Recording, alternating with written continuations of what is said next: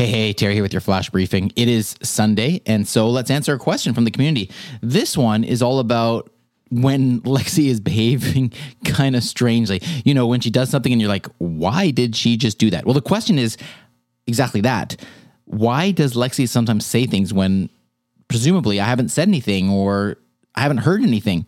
Well, you can actually find this out. And I don't know if you're aware of this, but it's actually very simple. You can simply just say to Lexi, why did you do that? So, Lexi, why did you do that? You can also say things like, Lexi, what just happened? Or Lexi, did you hear that?